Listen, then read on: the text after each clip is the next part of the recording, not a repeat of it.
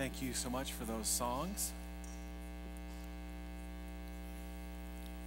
A lot of sickness has been going around, but I thought they did quite good and with all the sicknesses going around and probably missing a few. I know my kids missed a few rehearsals as well, but it's always nice to hear the kids sing, especially about Jesus. As we continue, why don't we pause for a word of prayer?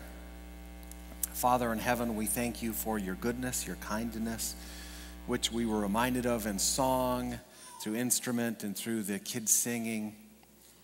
As we continue with the service, we just ask that your presence would continue to inspire and encourage us to be more in you. And we ask it in Christ's name. Amen. The scripture reading for this morning, if you want to follow in your Bible your smartphone, will be in the book of Isaiah. Isaiah chapter 53 the first six verses. Isaiah 53, verses 1 through 6. Isaiah the prophet, through inspiration of God, wrote many years ago Who has believed our message? And to whom has the arm of the Lord been revealed? For he grew up before God like a tender shoot, like a root out of parched ground. He also has no stately form or majesty that we should look upon him, no appearance that we would be attracted to him. He was despised and forsaken by men, a man of sorrows and acquainted with grief, like one whom people hid their face. He was despised, and we did not esteem him. Surely our griefs he himself bore, and it was our sorrows he carried. Yet we esteemed him stricken, smitten of God, and afflicted. But he was pierced through for our transgressions, he was crushed for our iniquities. The chastising for our well being fell upon him, and by his stripes we are healed. For all of us, like sheep, have gone astray. Each of us have turned to our own way. But the Lord has caused the iniquity of us, fall, of us all to fall upon him. Each of you were given, at least on the seat that you were choosing this morning, unless someone has snatched it from you, which is very possible. some people want a double blessing today, so they, especially some of the younger ones, so they were going to various seats and getting extra candy canes. I don't want to embarrass anybody, especially in my family, but um, I, uh, I did notice that some people were grabbing more, and that's okay. But each of you, in theory, were supposed to have a candy cane on your seat. Not just because I like sweet things, not just because it's Christmas, but for a reason. You see, candy canes are very, very, very popular. uh, just in, in the United States alone, there are about 2 billion, with a B, about 2 billion candy canes made every year. And about 90% of them are, are consumed between Thanksgiving and Christmas. A lot of candy canes. Candy canes have an interesting history but also mysterious. Candy canes are one of those things that there's a lot of stories behind, but we don't know the 100% factual truth. various people in various countries would like to claim the candy cane. And uh, predominantly, for the most part, most of these stories uh, have Christianity tied to them, but not everyone, but most of the stories. Some stories are, are from America, from a guy in Indiana. Some stories go all the way back to the 1600s. I believe it was back in Germany when, like our faithful little choir directors here, the story goes all the way back to the 1600s in Germany, and it was, it was a church choir director, supposedly, is the furthest story I could go back, where this church choir director, she made a candy cane, and she made several because it was her way to try and get the attention of the kids, to try and keep them happy so they'd obey, so then they'd sing better for the Christian church thing. that they were doing. I don't know if it was a program at church or during midweek. But whatever the story is, most stories of the candy cane are tied to Christianity. For example, they say the white has to do with the purity of Jesus. They say the hardness has to do with Jesus being the rock of our salvation and that he is something stable we can build our lives upon.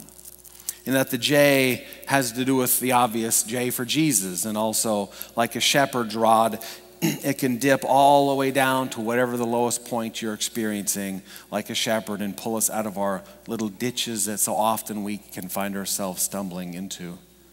And of course, again, red symbolizing the blood that Jesus shed, and as well as their stripes. And like the verse I just read, by Jesus' stripes we are healed. I can't guarantee that a candy cane was actually made by a Christian, though the parallels are quite striking. But it is ironic that after all these years, whenever it was created in the 1600s or maybe sooner, when some people see a candy cane, they think of what Jesus did. We're all on this journey together we call life. Every human being has that in common. We have several things, that's one of them. We all have life. Same journey, but kind of like the kid story, we all have our own little unique, distinct window seat. To see perceive and to choose, to appreciate, to like, to dislike different things in life. Moving along on that same train of Christianity, we had about 12 people up here, very diverse, wonderful backgrounds, smart, amazing people, young, old.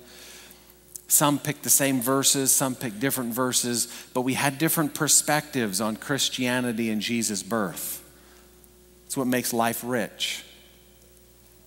Same Jesus, same human beings, different perspectives.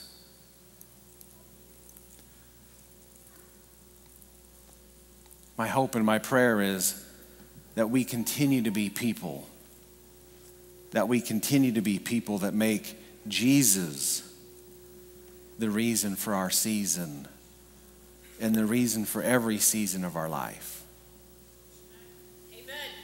Isaiah 53 6, or 1 through 6, rather.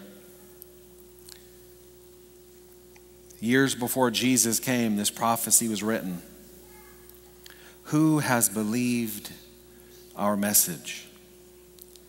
And to whom has the arm of the Lord been revealed?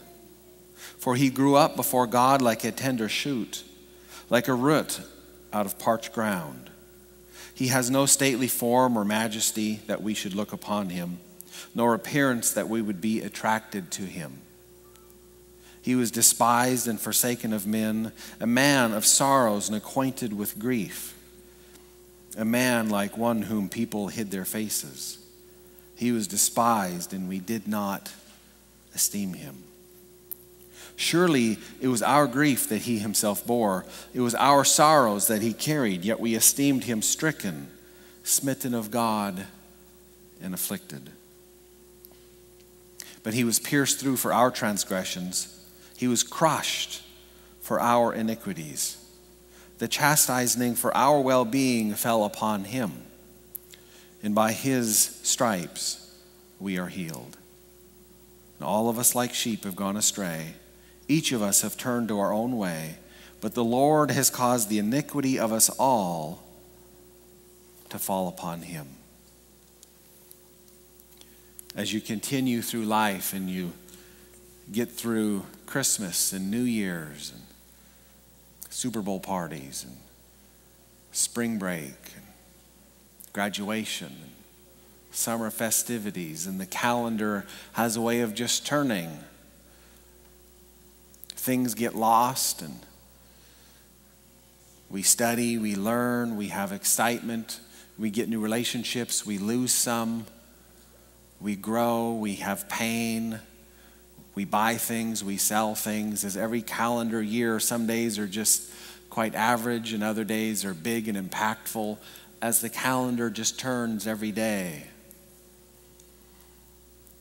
It's my hope and my encouragement to you today to continue to be those rare people.